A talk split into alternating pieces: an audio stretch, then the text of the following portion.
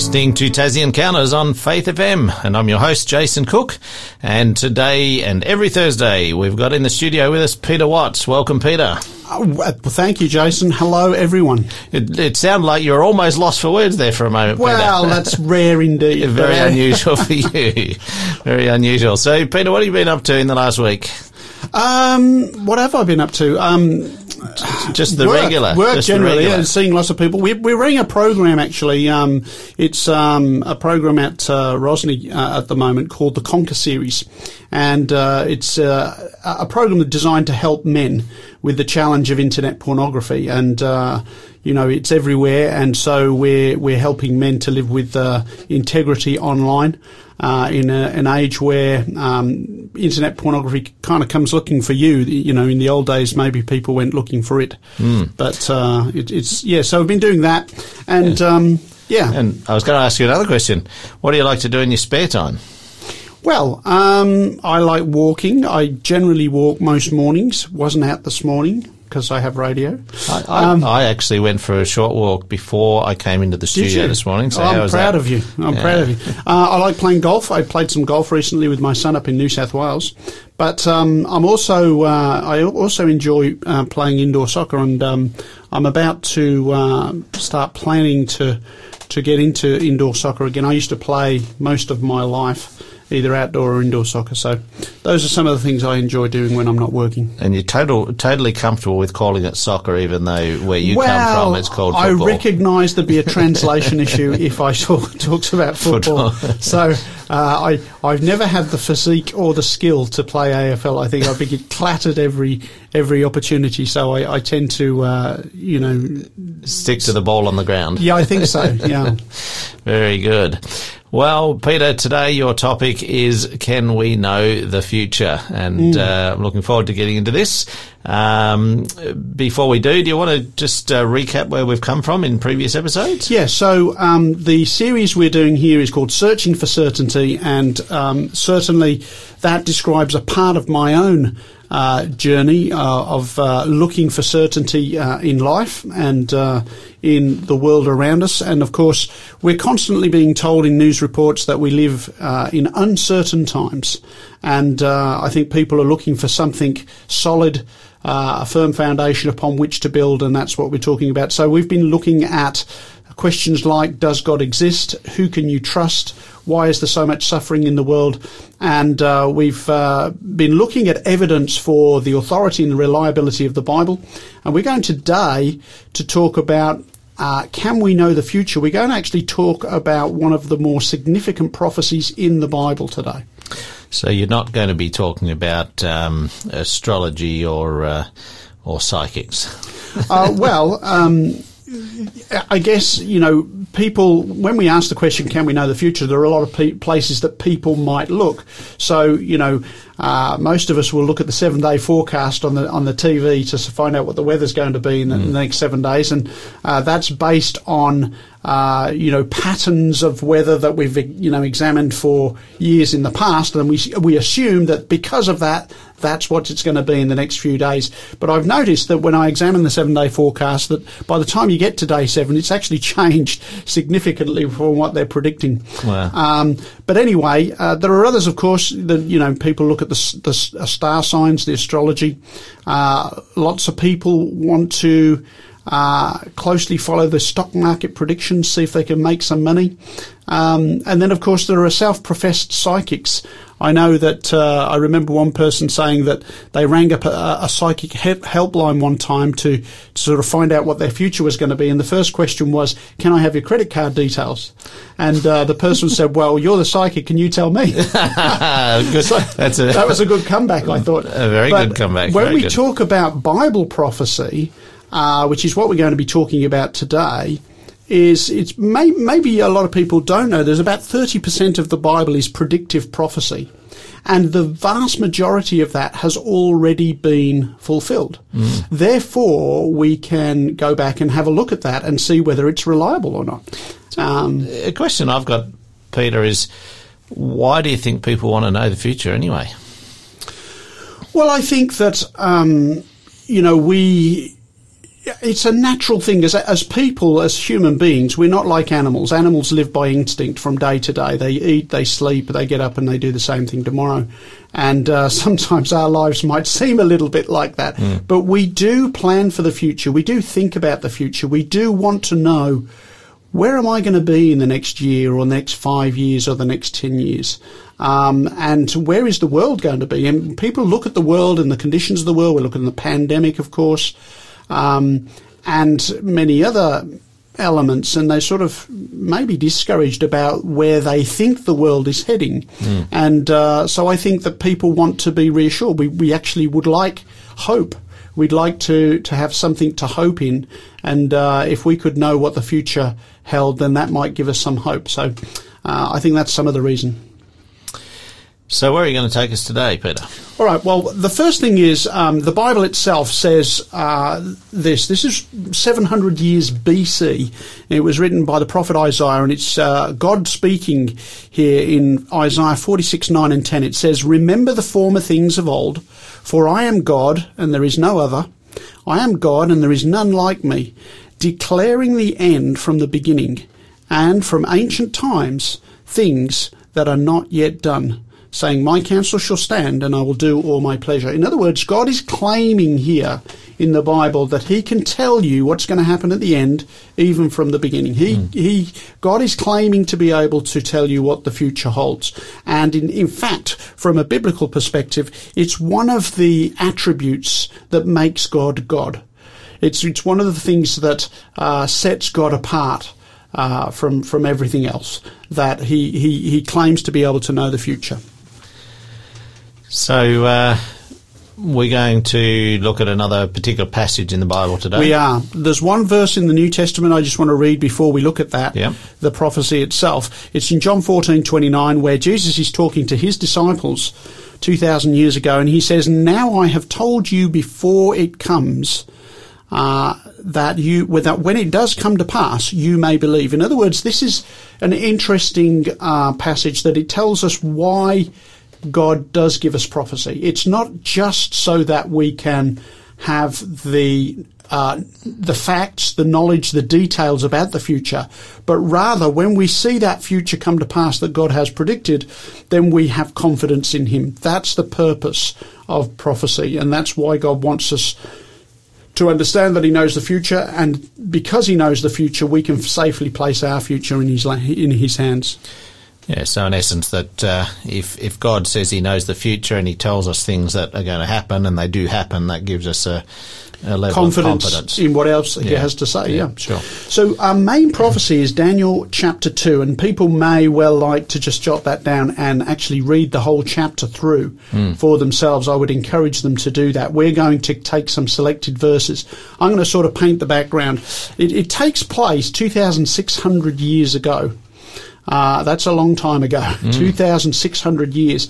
And in actual fact, uh, once we've read through this uh, prophecy, it has perhaps more relevance now today than it did 2,600 years ago.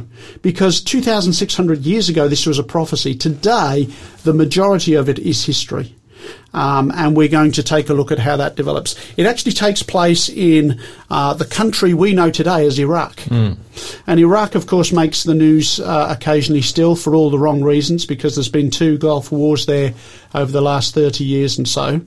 But um, many will, many of our listeners will remember that uh, Saddam Hussein was the the ruler of Iraq uh, for quite some time before that second Gulf War, and Saddam Hussein, when he was ruler there, he uh, commissioned a painting that he had uh, hanging in his summer palace. Uh, there in Iraq, and it was a painting that had him on the left hand side, and on the right hand side, uh, you had another figure, which is was King Nebuchadnezzar, who was the king of that region 2,600 years ago. And it's uh, the backdrop of the painting also has some features of the ancient city of Babylon, mm. because King Nebuchadnezzar was the king of Babylon 2,600 years ago. And Babylon was centered uh, in like this the modern southern Iraq area. Correct. Right? So there's Mesopotamia, which mm. really means the land between the rivers. And you've got the Tigris and the Euphrates. The, the city of Babylon uh, sat on the river Euphrates. It, it, the river actually flowed through the city. Um, and it was it was the number one city of of its time. It was the empire of its time. It was the dominant force. Um, the uh, Babylonians had recently defeated the Egyptians in a battle, um, and they were the dominant power of the time. Mm. And so, what happens is King Nebuchadnezzar has a dream. He has a dream, and he wakes up from this dream, and he knows the dream is significant but he cannot remember the details. And maybe some of our listeners have had that experience where you, you have a dream and you, you maybe you remember it for five minutes and then it disappears from your memory. Mm. Uh, it's happened to me. Most of my dreams, uh, I think I've uh, said this before on here, but most of my dreams I, I just completely forget entirely. So okay, there you go. Mm. I remember waking up one time uh, from a very vivid dream that seemed very real and I was panicking and then realised 20 minutes later that it was only a dream and that was very, that very was reassuring. so we're going to look at the details of this dream uh, in a moment, but I think we're going to take a break. Yeah, let's uh, listen to this song. It's actually called The King Dreams. It's about this dream that uh, Nebuchadnezzar had uh, by Neville Peter. Krista Deanna Mitchell, Brian Sylvester, and David Kim. There's a few uh, musicians involved. And uh, you were telling me earlier, Peter, that you actually know Neville Peter. I do. Well, I've met oh, him. you've met him. Yes. Yeah, not, not know him, but yeah, you've met him. Let's have a listen. The King Dreams. In the ancient land Chaldea, in the mind of a troubled king, came a dream of power and meaning Yet the dreamer forgot everything. But another who dreams of our future will never forget what he sees. So let's believe this dreamer, please. The forgetter was Nebuchadnezzar, who called his magicians in. But they couldn't see much there, and they trembled with fear and chagrin. Oh, children, remember the Spirit who knows every dream we've dreamed, who tells us we are highly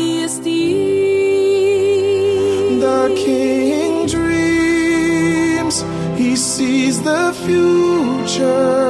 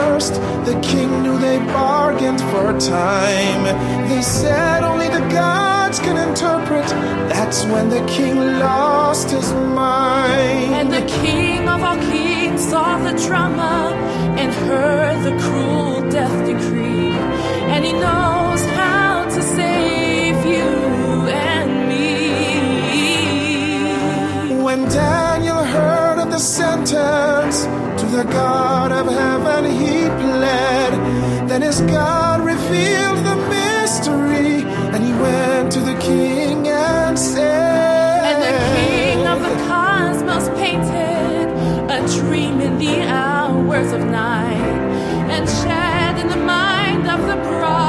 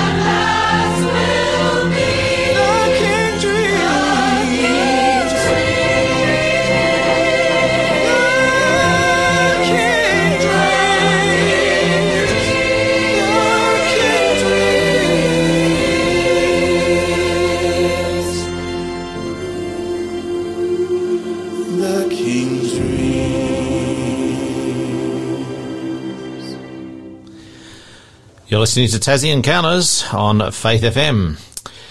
Now, later in the program, we're going to have an offer, and to take advantage of that offer, it's a uh, little booklet that you can text us in and receive that in the post. But to do that, we need to give you the number, and the number is 0488 880891. That's 0488 880891. Now, that song we were just listening to was about the King Dreams.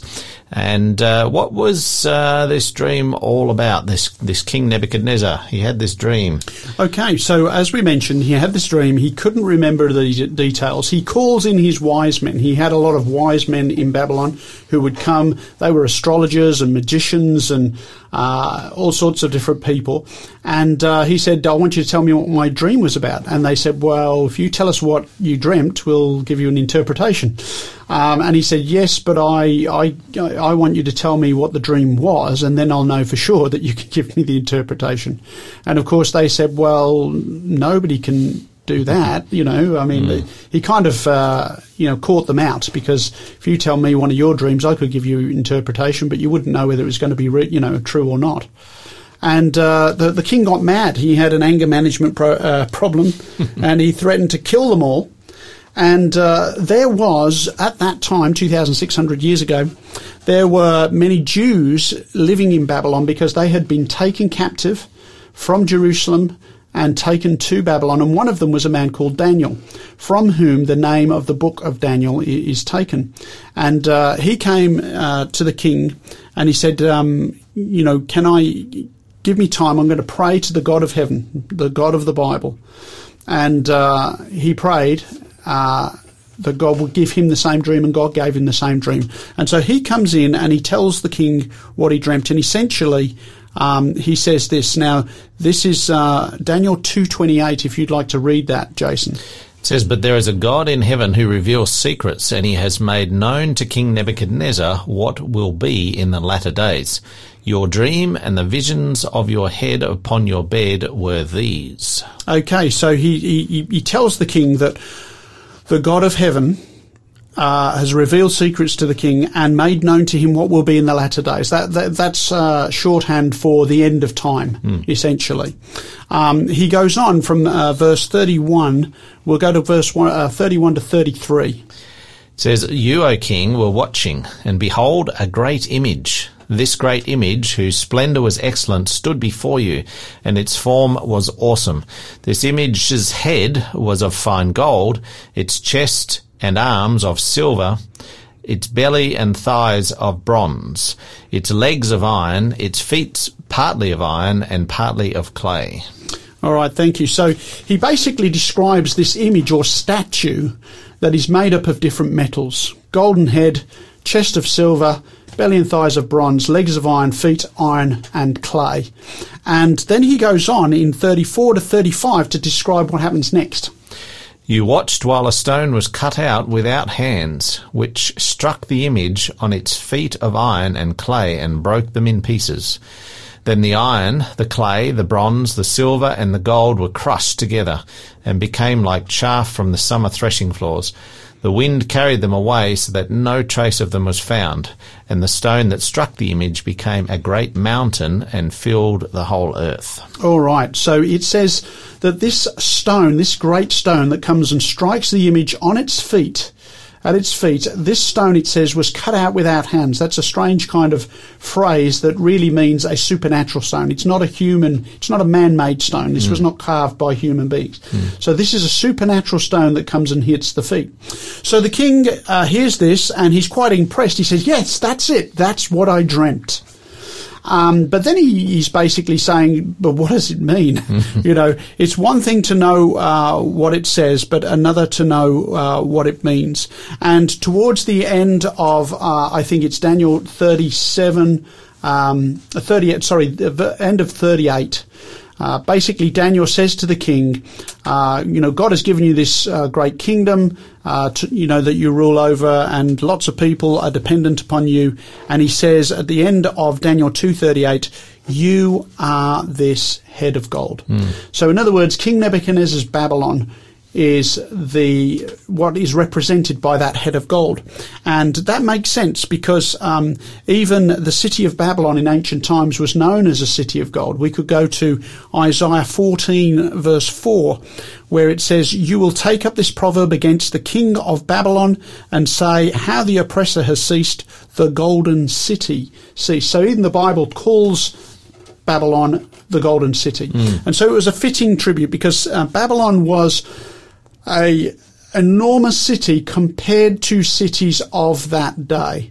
Um, and so it was uh, a significant uh, city of its time. As I said, it was the central, the major empire of its time. And so um, we, you know, many people may have uh, heard of the seven wonders of the ancient world, one of which was the Hanging Gardens of Babylon. People will have remembered that. If you go to the Berlin Museum today, you can see the gold and blue tiles that they have recovered from the ruins of Babylon, and there you can find the, the Ishtar Gate uh, reconstructed, which was one of the central features of the city of Babylon. And so uh, this head of gold of the statue represented the kingdom of Babylon. But of course, the prophecy didn't end there. Daniel continues on, and maybe you could read verse 39 of Daniel chapter 2. It says, "But after you, sh- but after you shall arise another kingdom inferior to yours, then another, a third kingdom of bronze, which shall rule over all the earth." So he says that uh, after you shall arise another kingdom inferior to yours. First of all, Nebuchadnezzar wouldn't have been impressed by the fact that there was going to be another kingdom. Yeah. Secondarily, he doesn't want his pl- kingdom replaced by one that's inferior to his, you know, because that really is adding insult to an insult, injury. Yeah, certainly. Um, but you know, we've found uh, archaeologists have found uh, many bricks in the ruins of Babylon that contain an imprint uh, from Nebuchadnezzar, and uh, it says in there that he he established his name and his reign forever. He wanted Babylon to last forever, and so this would have come as a bit of a shock.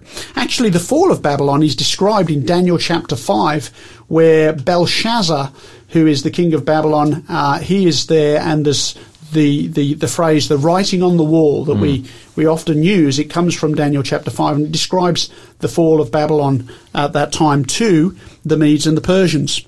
And the Medes and the Persians were being led by Cyrus the Great. And uh, again, in the British Museum, there is uh, the Cyrus cylinder, which uh, talks about the fall of Babylon to the Persians. And uh, it actually occurred on the night of the 13th of October, 539 BC, uh, where, in fact, the Persians were outside the city of Babylon, and um, the King Belshazzar had thrown this great party for a lot of his officials, and uh, the Persians di- redirected the river Euphrates. They dammed up the river, and they marched into the city uh, through the riverbank into the city of Babylon, and it fell in that night. Um, what's fascinating about this too, and this is another prophecy that we could talk about, 150 years before Cyrus was born he is named in the Bible as the person who's going to overthrow uh, Babylon. The Bible says in Isaiah 45 verse 1, that says the Lord to his anointed, to Cyrus, whose right hand I have held, to subdue, subdue nations before him, and loose the armour of kings, to open before him the double doors, so that the gates will not be shut. And so Cyrus um, conquered the city of Babylon, and the Persians, the Medes and the Persians became the ruling uh, empire thereafter. That's uh, a pretty fascinating set of uh, prophecies there, Two- Co- well- covering multiple nations, multiple time periods. A couple of years ago, I um, before the pandemic, I had the privilege of flying over to Iran and spent a week there, uh, and went to Pasargadae, where you can find the tomb of Cyrus, and uh, Cyrus is kind of very much regarded as the father of the nation. Um, and Iranians, I used to work with an Iranian uh, when I was working in the restaurant business, and uh, he was a very you know striking, tall, good-looking man. Um, but he said, "I'm not Iranian, I'm Persian." he was very proud of his Persian heritage, and uh, many of the people there are. Well, we've got a question for our listeners today. If you could know the future, what would you like to know and why? You can text us in 0488 891. If you could know the future, what would you like to know and why? 0488 891. We're going to go to our next song. Uh, this song is How Did He Know? And uh, it's actually a song that um, I wrote quite some time ago with uh, Dave Edgren, and uh, he wrote the words. And then just uh, a year or two ago, I revisited the song and rewrote parts of it. So, how did he know?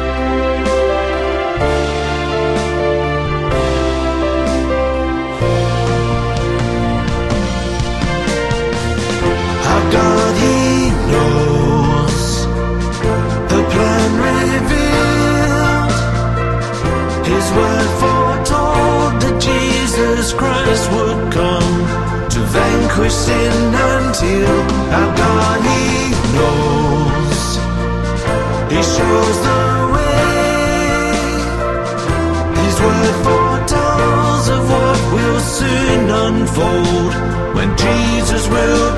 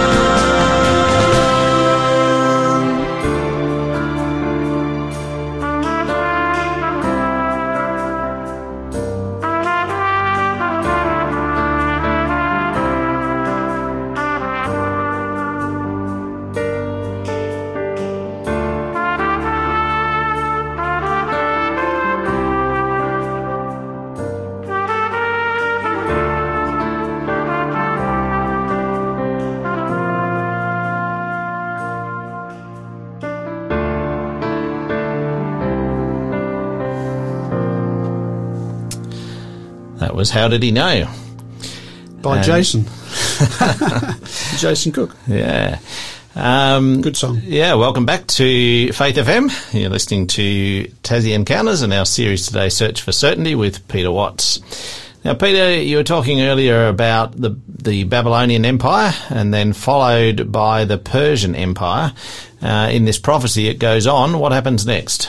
Okay, so um, we talked about the fact that um, Babylon would be replaced by the, the Medes and the Persians. Uh, probably not too many uh, people know about the Medes, but the, they will have heard about the Persians. You know, we think about Persian rugs and Persian cats and the Persian Gulf. So people are, are well familiar with that name. But that would not last forever either. So I'm going to get you to reread Daniel 239.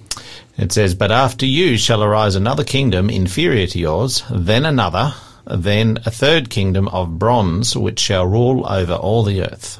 All right. So this third kingdom of bronze represents that kingdom which would overthrow and replace the Persian kingdom, and that, of course, was the kingdom of Greece under the leadership of Alexander the Great. Ale- Alexander the Great is regarded as one of the, the great military geniuses of history. Uh, now, that's not to say um, that you know this should be glorified because he killed a lot of people uh, in his conquest, but he uh, when he came to power as his father uh, died, he was aged 20. And in the next 12 years, he conquered the territory from uh, Macedonia all the way through to Egypt and then all the way east to India. And uh, he was in a, sh- in a few short years, and, and he ended up uh, dying in the city of Babylon. Actually, he he um, came uh, back from India, got to the city of Babylon, and he ended up dying there at the age of 32, 33. Um, and then, of course, his generals uh, took over the empire. But um, historians have been, um, you know, they, they've noted the remarkable rise of Alexander the Great and the way in which the Greek Empire was was able to overthrow the Persians and to to dominate. Um, but it doesn't end there, of course. There is uh, another verse. So, so the third kingdom. So here's Daniel delivering this uh, explanation, this interpretation to King Nebuchadnezzar of this statue. The, the head of gold was Babylon, the, the chest was uh, silver, and that represented the Medes and the Persians. Then the bronze uh, thighs and belly of bronze represented the Greek Empire. But it continues in verse 40. Says, And the fourth kingdom shall be as strong as iron, inasmuch as iron breaks in pieces and shatters everything. And like iron that crushes, that kingdom will break in pieces and crush all others. All right, and this uh, iron, uh, the iron legs, this next empire, this next kingdom that uh, overthrows uh, the Greeks is, of course, the Roman Empire, and uh, the Roman Empire ruled from 168 BC through to 476 AD, over 600 years. And uh, we are still influenced by the Romans today. There's uh, still uh, Roman influence, uh, you know, even in Australian um, uh, politics, we have a Senate, uh, which they had in, in Rome as well, of course. But um, uh, the Roman Empire, you know, they used iron. They they uh, had iron swords, and uh, if we think about uh, the time of of Christ uh, when he was crucified, they uh, there was an iron spear stuck in his side. There were iron nails that were uh, pinning him to, to the cross, and iron was the, the metal used. It's kind of interesting if you think about. Uh, we talked about Babylon being the city of gold. Um, Medo Persia, uh, silver was their currency. And I've been to, as I said a couple of years ago, I went to I- Iran and went to some of the museums there, and they've got a lot of silver artifacts from the time of the Persian Empire. Um, you go uh, obviously with Greece, um, they they used uh, bronze uh, as in their swords and so forth, and uh, when you come to uh, Rome, uh, they used iron.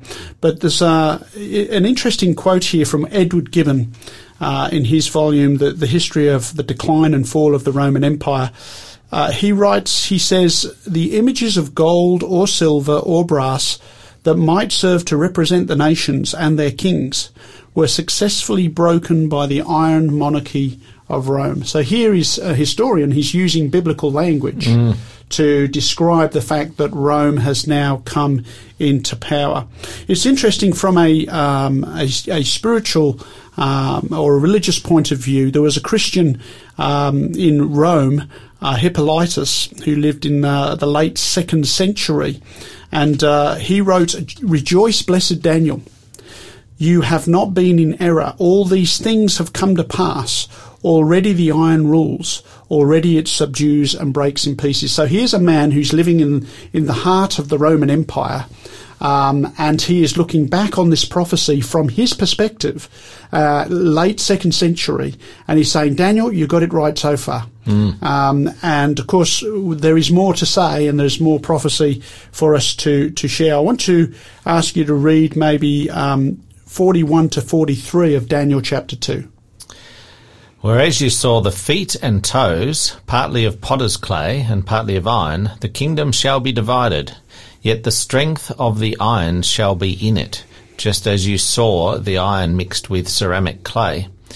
And as the toes of the feet were partly of iron and partly of clay, so the kingdom shall be partly strong and partly fragile. As you saw iron mixed with ceramic clay, they will mingle with the seed of men, but they will not adhere to one another, just as iron does not mix with clay. All right, so this is significant because now what it says is the kingdom shall be divided. So far, we've had the kingdom of Babylon, followed by the kingdom of the Medes and the Persians, followed by the Greeks, followed by the Romans. But then there is a change of direction because if you and I were going to predict what would happen next, we would probably say, well, another kingdom will come along and uh, replace the Romans, and, and there'll be another kingdom, and then maybe another, and, and so forth. But the, the prophecy itself says the kingdom shall be divided. And it'll be partly strong and partly fragile, just like iron is mixed with clay. Um, it also says something significant that they would um, mingle with the seed of men. That means that they would intermarry in order to, to unite. But the Bible says that there, these kingdoms will be divided. And what's fascinating, it says that this will be divided all the way up until that stone cut out without hands, that supernatural stone strikes the image. So that means that you have uh, this division of the kingdoms lasting all the way up to the end. And we'll describe what that stone means. And effectively, when we look at the, uh, the history of the world, when the fall of Rome occurs around 476 AD, what you find is it's not replaced by any another, another empire, but rather it crumbles and falls to pieces and the peoples over which it ruled rose up and formed what we would call the nations of Europe today. Uh, so the Franks, for instance, became the French, and the Alemanni became the Germans, and the Anglo Saxons became, became the English. Um, and then you find in the succeeding years, there have been many attempts, in the succeeding centuries, many attempts have, have been made in order to reunite these divided kingdoms, but uh, they've all failed, and the kingdoms continue to remain uh, divided. And uh, probably the first of these was Charlemagne uh, in the uh, 8th century, where he uh, formed the Holy Roman Empire. And uh, some commentators have said, well, it wasn't holy, it wasn't Roman, it wasn't really an empire. Uh, but he wanted to try and forge the the Roman Empire back together again on religious grounds. Um, and uh, of course, uh, he he ended up failing in that attempt, and many other attempts were made. And we'll talk about some of those uh, after the break.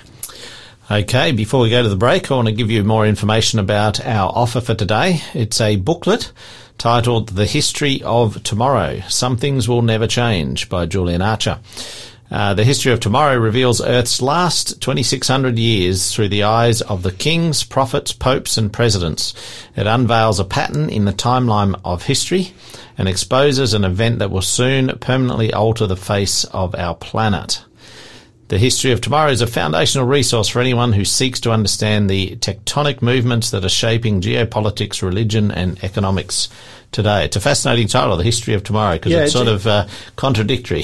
yeah, well, it's yeah, it's a it's a little book, but it's a great little book, and I think people will be, uh, you know, be blessed by it if they uh, take that um, free offer up. Yeah, and it's only uh, a, a, a tiny little book, like um, Just a small booklet. just uh, 20 or 30 pages.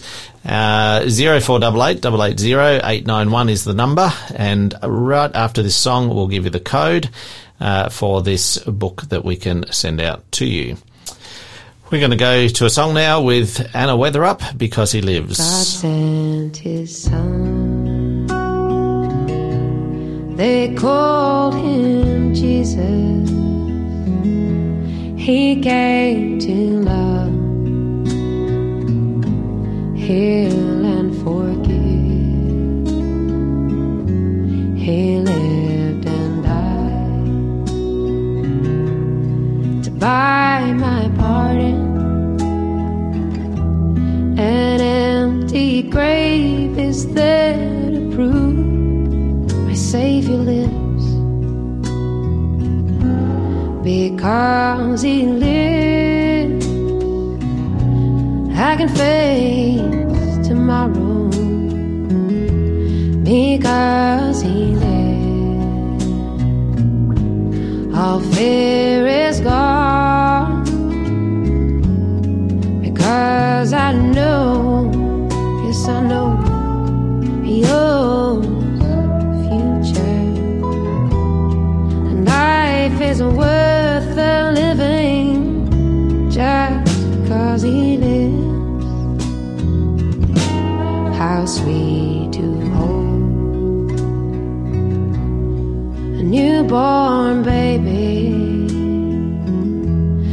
feel the pride and joy he gives.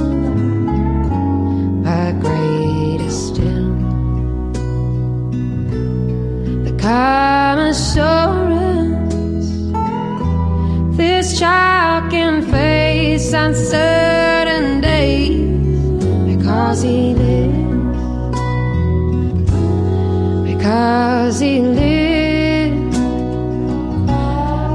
face tomorrow because he lives. All fear is gone because I know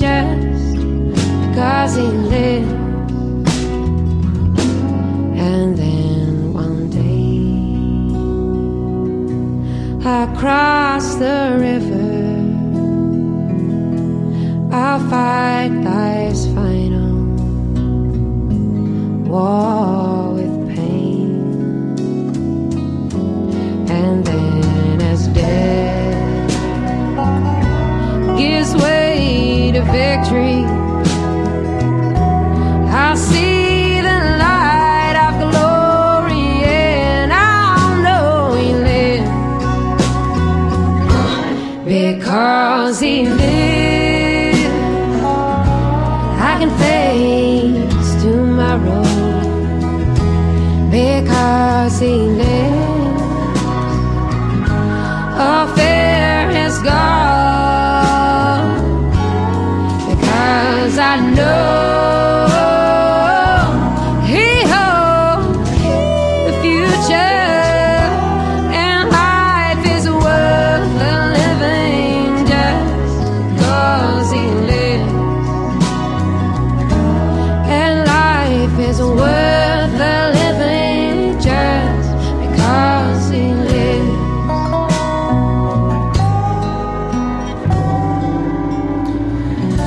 Because He Lives by Anna Weatherup. Now, I promise the code for our offer today is search and the number seven. That's search seven, no spaces. You can text that into 0488 880 891 for the booklet, The History of Tomorrow. Now, Peter, we're on our home stretch and you've got lots to share.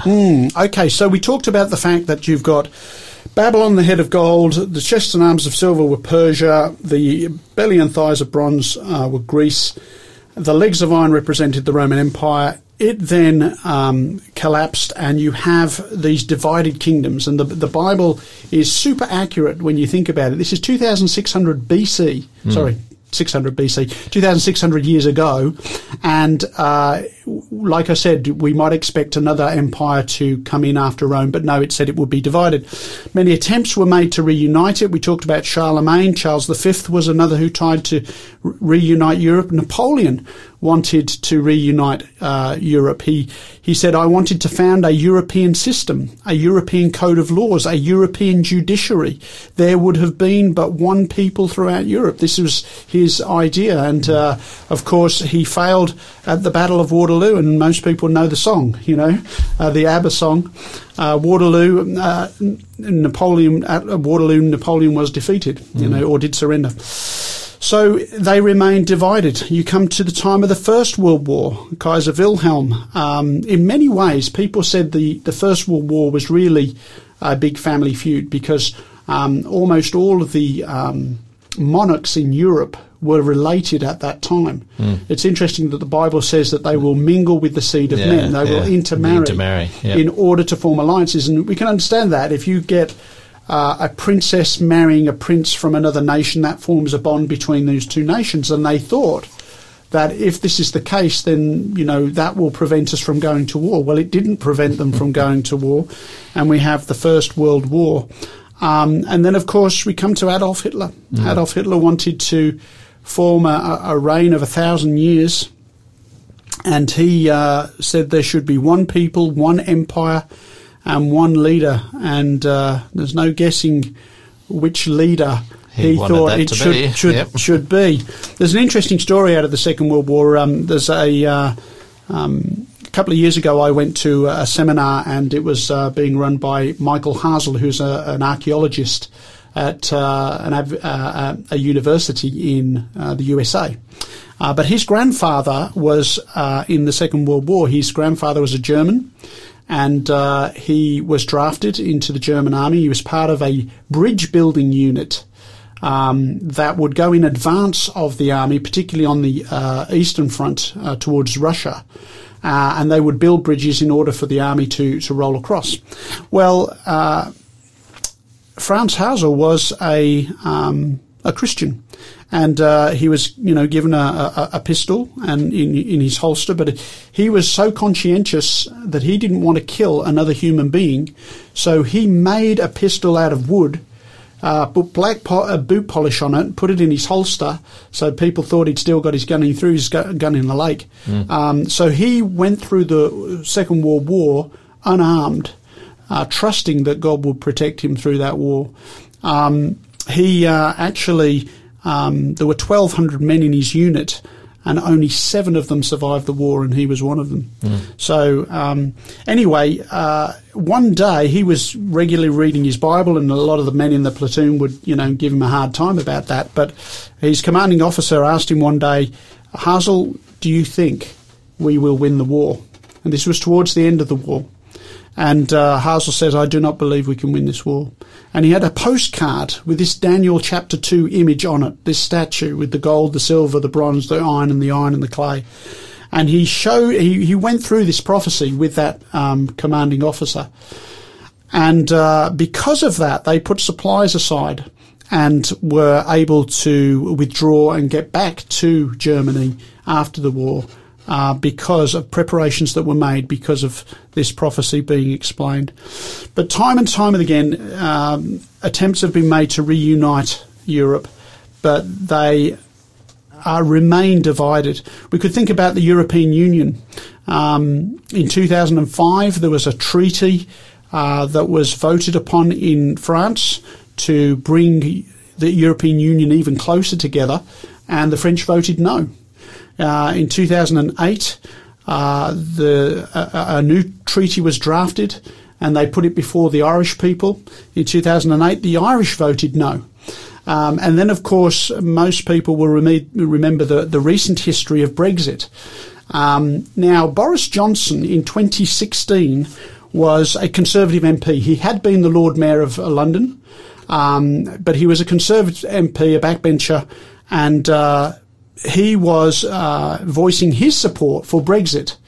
Uh, and about a month before Brexit took place, or before, before the vote took place, Um, this was reported in BBC News. It says, speaking to the Sunday Telegraph, Mr. Johnson said European history had seen repeated attempts to rediscover the golden age of peace and prosperity under the Romans.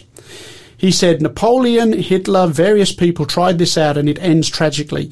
The EU is an attempt to do this by different methods, he said. And he was proposing that Britain got out of Europe. And of course, on the 23rd of June 2016, a referendum was held, and by 51%, the British people voted to exit Europe. Uh, and after much struggle, finally, uh, Britain exited uh, the EU uh, on the 31st of January uh, 2020. And uh, they even struck a commemorative coin um, to, to commemorate Brexit. But the point is, the Bible says that they will not cling to one another. They will not stick together. They will not adhere to one another. The kingdom will be divided. And it's fascinating. Last year, when we had, uh, you know, the beginnings of COVID, all the European nations suddenly found their borders again.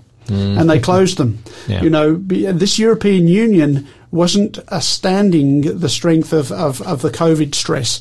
And so uh, they will be divided. What's fascinating to me is at the end of this prophecy, you have this stone which represents the kingdom of God, the second coming of Christ.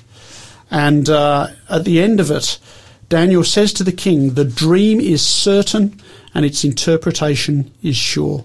And uh, that's something that we can put um, great confidence in that the dream is certain and the interpretation is sure. So, Peter, are you going to talk next week uh, more about uh, this this stone that came down? Yes. So this Yeah? stone represents the second coming of Christ, and people wonder, well, when is that going to happen? Hmm. Next week we're going to talk about signs of the times. How close are we to the second coming of Christ? Awesome. We'll look forward to that. Now, just remember our code for today's book, the booklet, the, his, the history of tomorrow, is search seven. Just search seven, no spaces. Text that into zero four double eight double eight zero eight nine one. Uh, tomorrow we've got David Maxwell with us, and uh, he'll be continuing his series on amazing love, and his title is just called Sheep. I'll be fascinated to find out what he's going to be talking about sheep. Uh, I think Tasmania is not a bad place to be talking about sheep because we've got a lot here, just like uh, New a Zealand. them. There's a few around, so I'll be keen to uh, to hear what he's got to say. So we hope you can join us tomorrow uh, with David Maxwell uh, with Amazing Love. Uh, we're going to go out now with uh, our song here. We've got this hope. It's a beautiful song by Ellie Holcomb.